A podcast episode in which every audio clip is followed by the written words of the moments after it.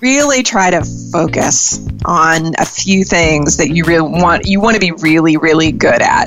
The, the the default ends up being just okay at a lot of different stuff uh, just because there's so many choices.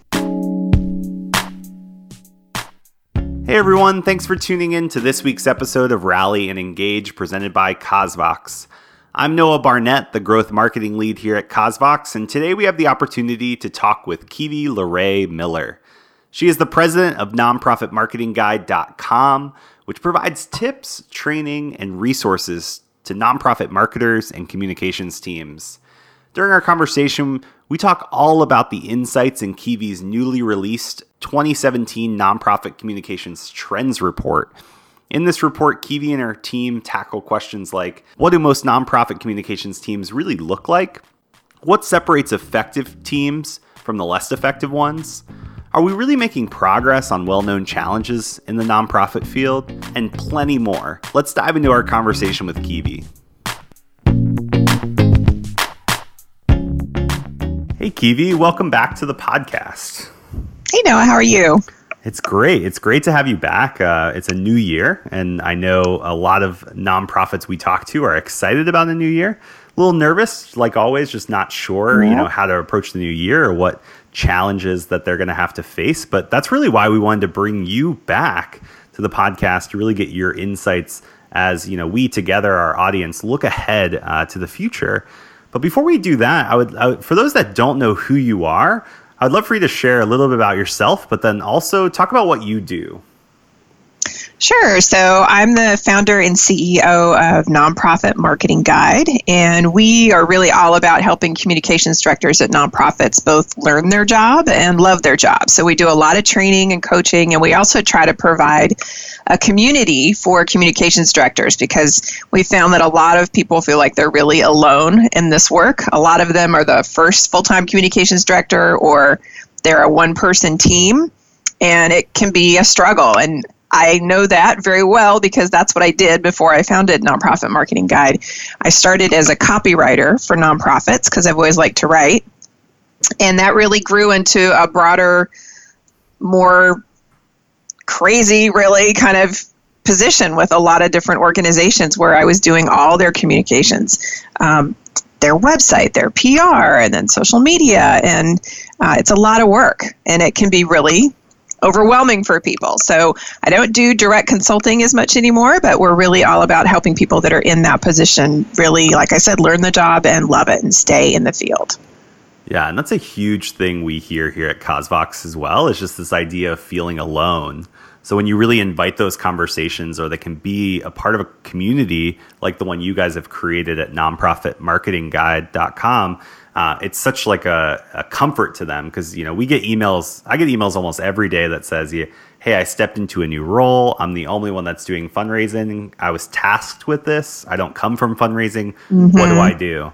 You know, because we always ask like, "How can we help?" And they're like, "Just remind me that I'm not alone in this fight. And I think that's something you guys do tremendously well. And we're so grateful for how you guys have contributed. And you, you know, you've been doing this for a really long time. And really, that was why we wanted to bring you on.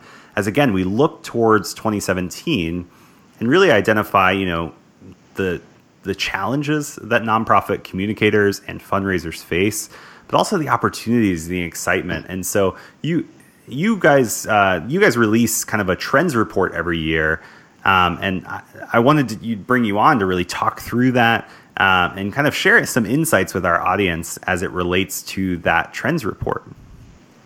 Sure. So we've been doing it. This is our seventh year. And for the past six years, we've really focused on okay, well, what's everybody else doing, right? Because that's what a lot of people want to know. They want to know, well, should I be doing this? Should I be doing that? What's everyone else doing? Exactly. So the, Everyone's looking the, for an example. How should right, I be right. doing it? and to be able to really take it to their executive director or board and to say hey this is this is normal like this thing i'm asking you to do is not completely out of line like other people are doing this too so we wanted to provide that data, and that's what we really did the last six years. We have very consistent data about how which channels communications um, departments use, which channels fundraisers use, how those are updated. Really, the very tactical trends and information.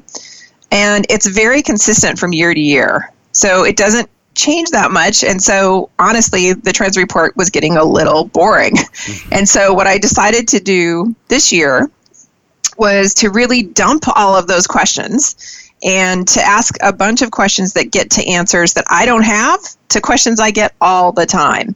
And I think we're going to do sort of an every other year approach where every other year we'll ask those tactical questions about which channels are you using, how often are you updating them, what kind of content are you putting out in them.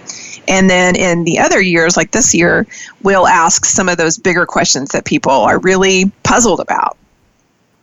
Yeah, and I think what was interesting is we talked earlier um, in or last year in 2016 about the trends report, and I was actually surprised to hear kind of how consistent it has been over the years. And so when I saw that you guys you know made a change this year, I was like, you know that it, almost is reassuring because I think last year when we talked, we talked a lot about you know all these new platforms are coming out, the world is changing, how we communicate is changing. And you were like, well, not really. Like how, the key channels are still the same. The ones that are the most valuable are the same. You know, the shiny new objects are good to tap into, but not to get distracted or in spite of some of these core channels. And so when you switch this year's trends report, kind of reminded me of that that conversation we had where like, you know, fundraising and communication is still through the same type of channels. There's lots of change going on but they're staying consistent. And so, you know, this year explored a few different questions. You talk about questions you didn't have the answers to. So, could you share with our listeners some of the findings that stood out, or some of the questions and why you asked them, and then what you found from those uh, from the report? Sure. So, we get a ton of questions about the team. How big should it be? What should these people be doing? Um, you know, how does what an arts organization's communications team look like? How would that differ from an organization that runs a homeless shelter or from an organization that's doing research on a rare disease? So we really tried to dive in to a bunch of those questions. And um, some of the information on the, the staffing size of the teams I thought was really interesting. Um, so I'd love to talk about that for a little bit. Yeah, absolutely. Dive in. It's something we get asked all the time, especially when it comes to specific types of organizations, because there is kind of that that comparison mind still where it's, you know, well, I know that's what, you know, international relief organizations do, but like I'm an arts organization. So what about arts organizations? So yeah, what did you find out across kind of the various types of teams and how it differs? Well, when you look at the size, like how big should the staff be of a communications team? And what we found is this sort of interesting uh, inverse relationship between the percentage of the overall staff that should be on communications and the total number of full time people. So, for example, if you're an organization that's under a million dollars in overall size, the percent of people um, that are on communications from your overall team is going to be pretty high. It's going to be somewhere between 20 and 30 percent typically. But when you start to grow as an organization and you get over a million into the 5, 10, 20 million, that percentage really plummets to 4 or 5% of your overall staff would be on your communications team. And I think that's what that's telling us it makes perfect sense when you think about it. There are some really core communications responsibilities that all nonprofits, regardless of size, need to make sure are covered. You need to have a website. You need to use email. You need to be on social media. And once you get those things covered, the sort of overall growth of the team can slow down a little bit. But you do really need to invest.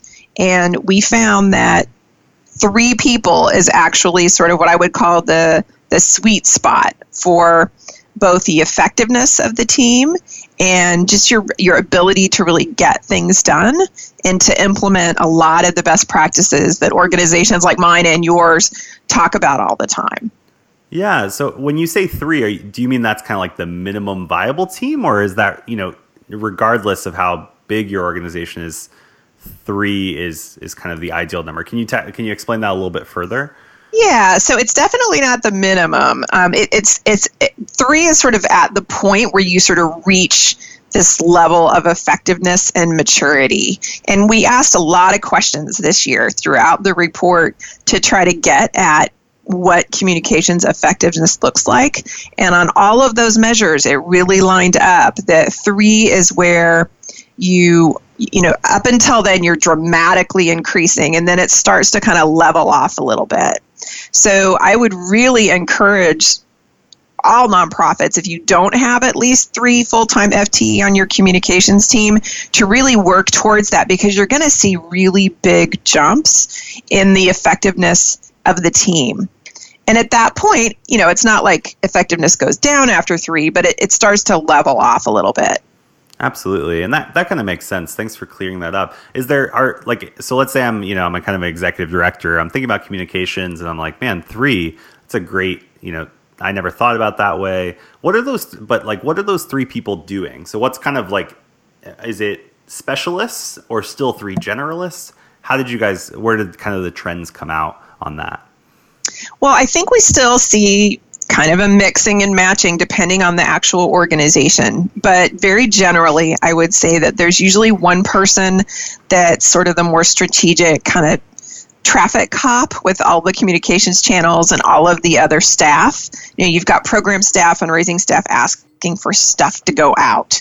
And so you need one person that's really managing the editorial calendar and kind of keeping all that in motion.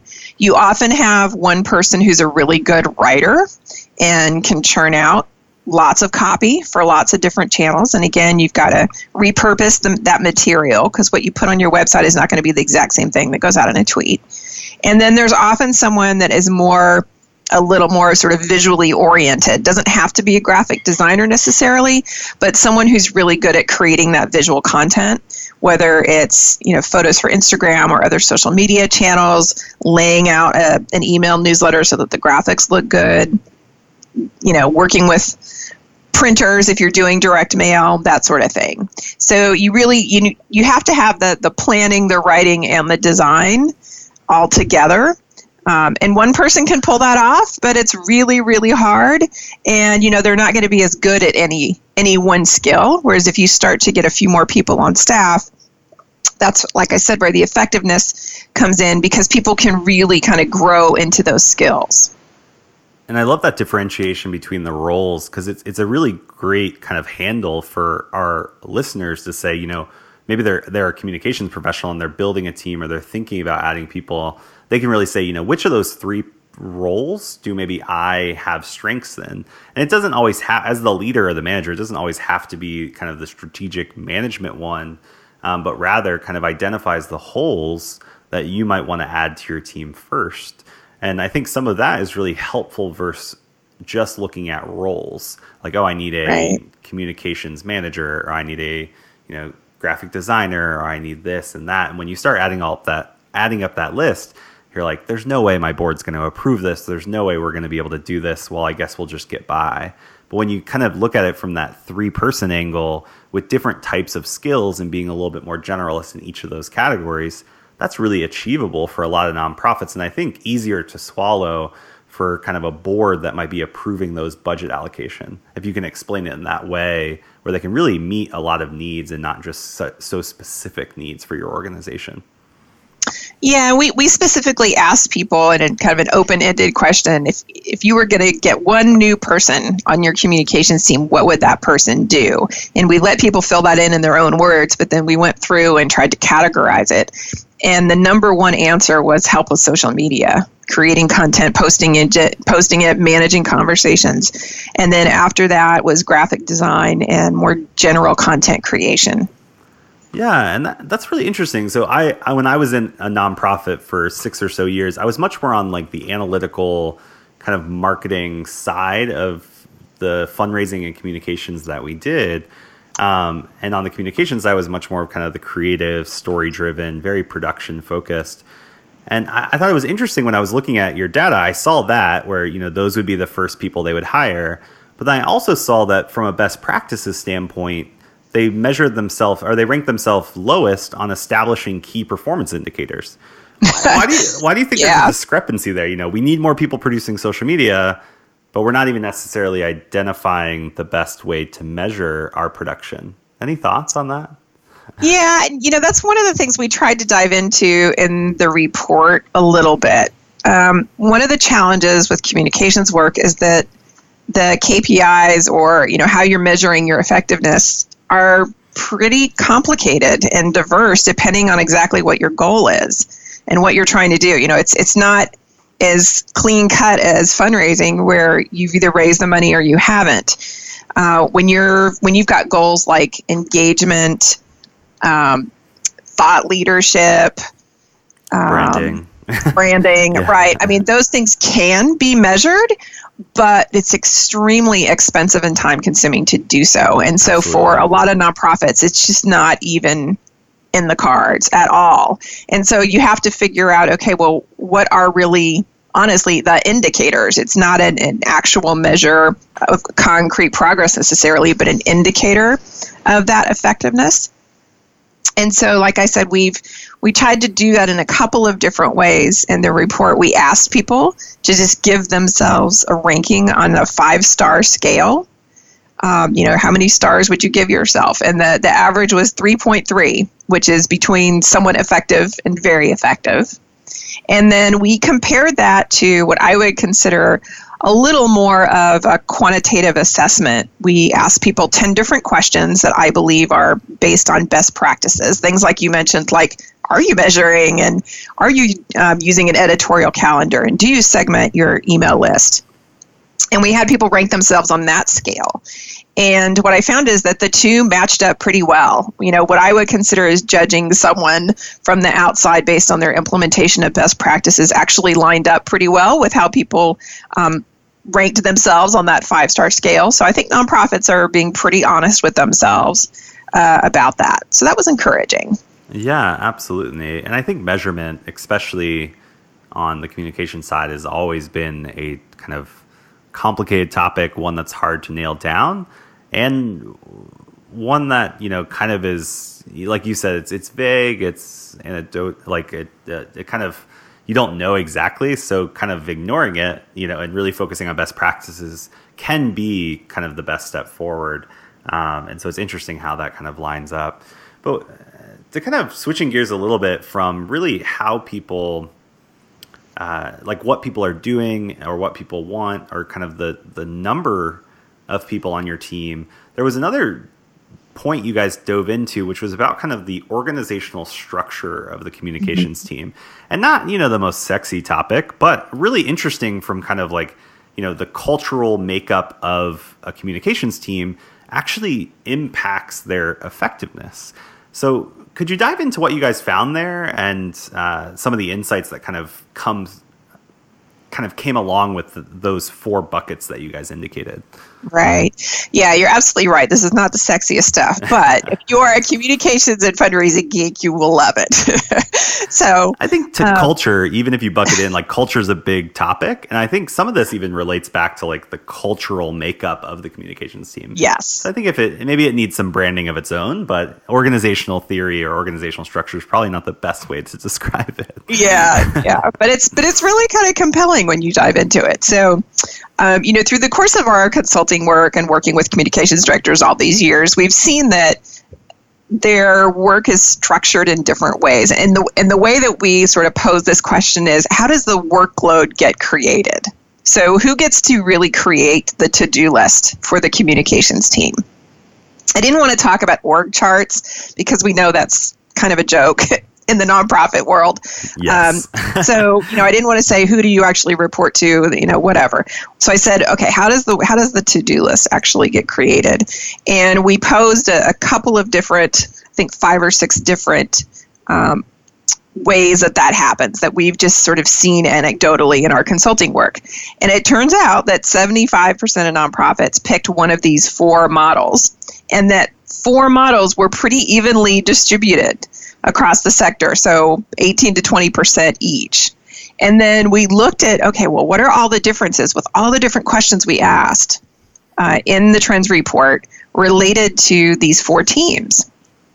And it was really interesting that two of the four are much more effective on any measure within the report. And one of them is very focused on fundraising, and the other one is not necessarily focused on fundraising.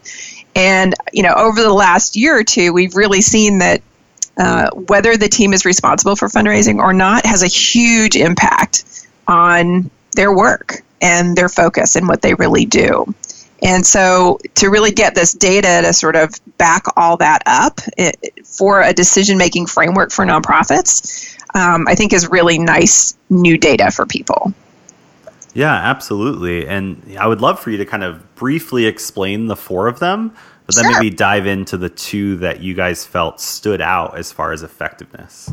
Right. So the first one, the first two that are the most effective are the integrated and centralized teams, is what I'm calling them. So with the integrated team, what you have is communications and fundraising staff working together jointly and making joint decisions about communications. So it, it, truly is integrated, and those teams do tend to prioritize fundraising more than any of the other teams. It's also the most collaborative model. We asked a lot of questions in the trends report about the level of collaboration between communications, program, and fundraising staff. And by far, that was the most collaborative model. So that's the one that we really uh, recommend people use if they see their fundraising strategy as needing a lot of communication support, and most of them would, then we now really recommend this integrated approach. And on, second, on that one, just for yeah, sure. organizational structure, uh, a little bit like is so with the director of fundraising and director of communications or director of development director of communications be the same person or were those two people just collaborating well have you guys did you guys get any insights into that it, it could go either way but generally speaking, I think there's one manager or one small team of managers that are really overseeing group work where you have a communications communications experts and the fundraising experts really working very closely together.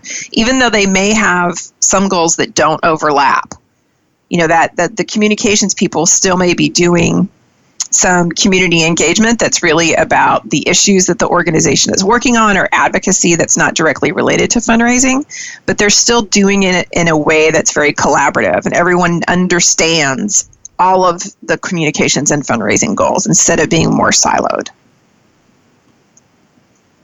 Very interesting.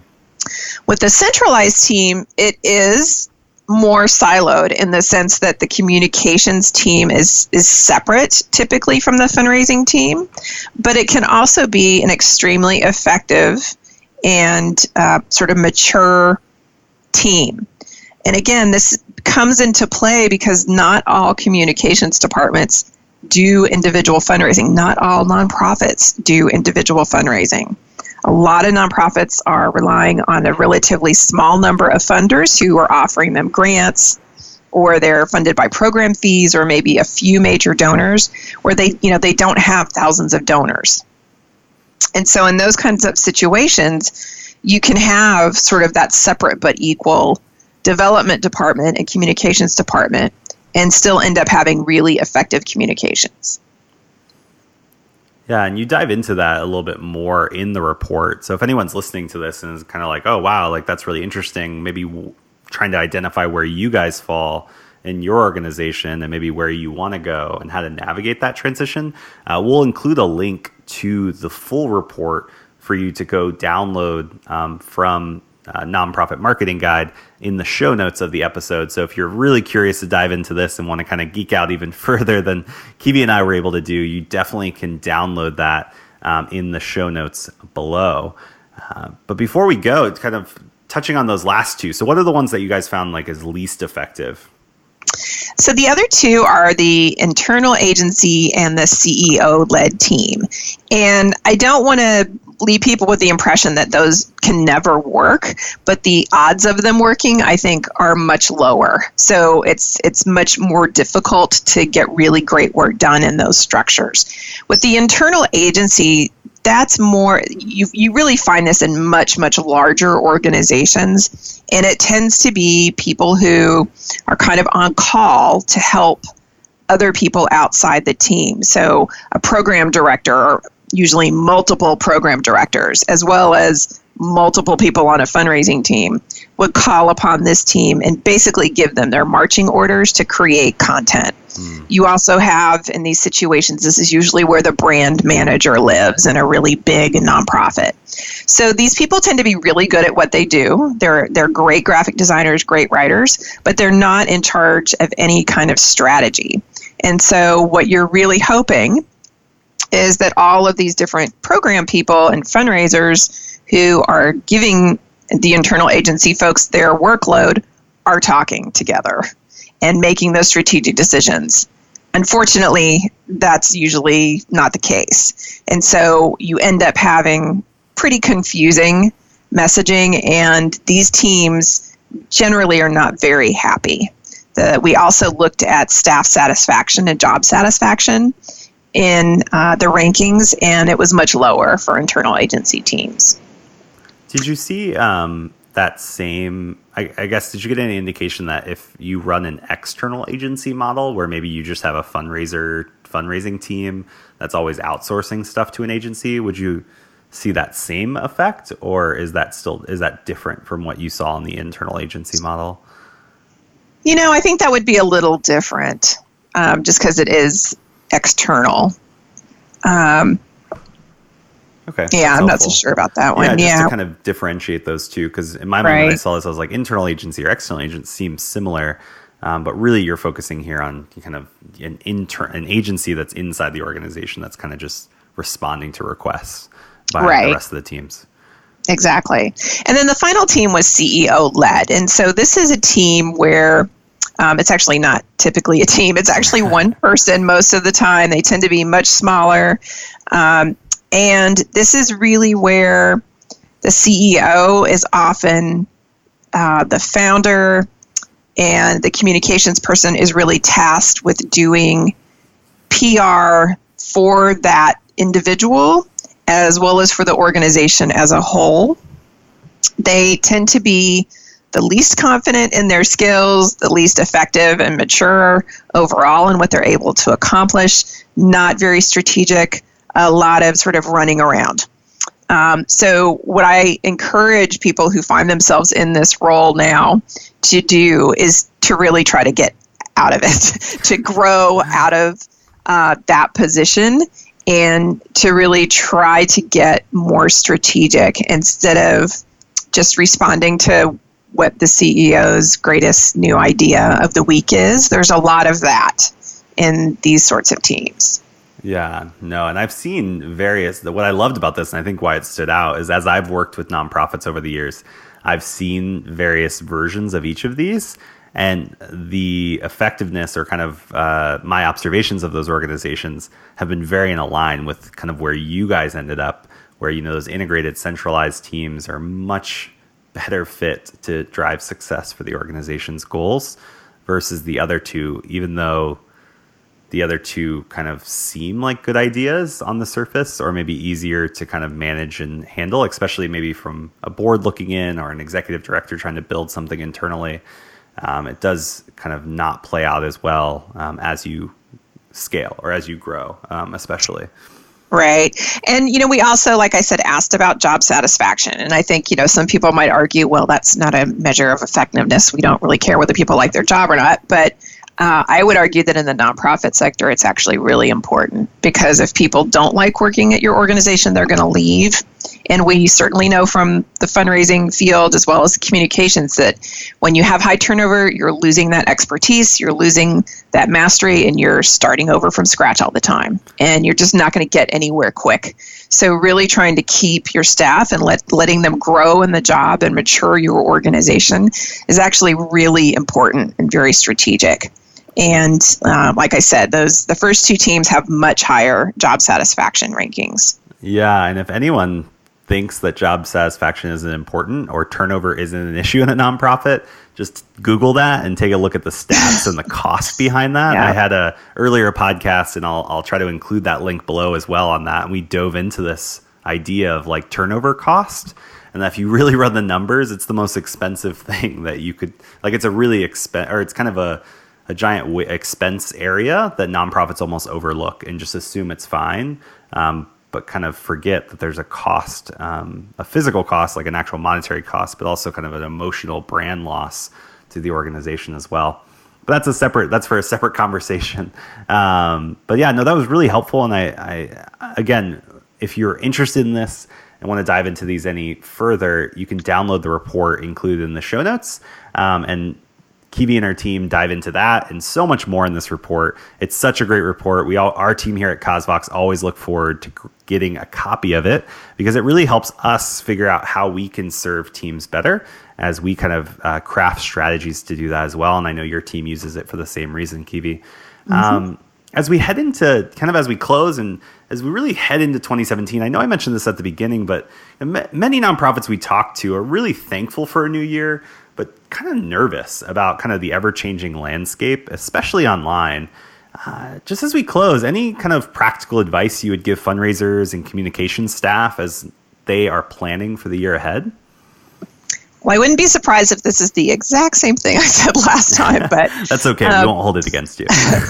really try to focus on a few things that you really want you want to be really really good at the, the the default ends up being just okay at a lot of different stuff uh, just because there's so many choices in communications and fundraising today because of the online world and how much that's changing but you really dilute your focus and energy that way and it's really much harder to get anything really done. So, you know, I say just pick a couple of things that you really want to get good at this year and devote the majority of your time to those, whether it's a particular communications channel or a new audience that you're trying to reach, really focus in.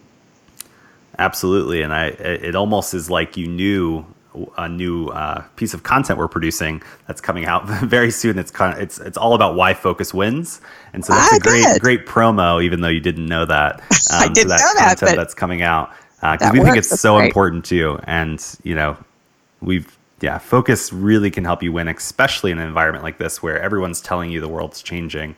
Really focusing in. So that's that's great advice, Kivi. Um, that's why we love having you because you always have practical advice along with insights that you know our listeners can really take away and apply to their teams, how they're thinking about communications, how they're engaging with their supporters, how they're communicating to their board. So, thank you so much for what you do for our nonprofit community, and thanks for coming back on the podcast. We're so grateful. Absolutely, anytime. Okay. Well, enjoy the rest of your day, Kivi. Thanks so much. Thank you. Bye bye.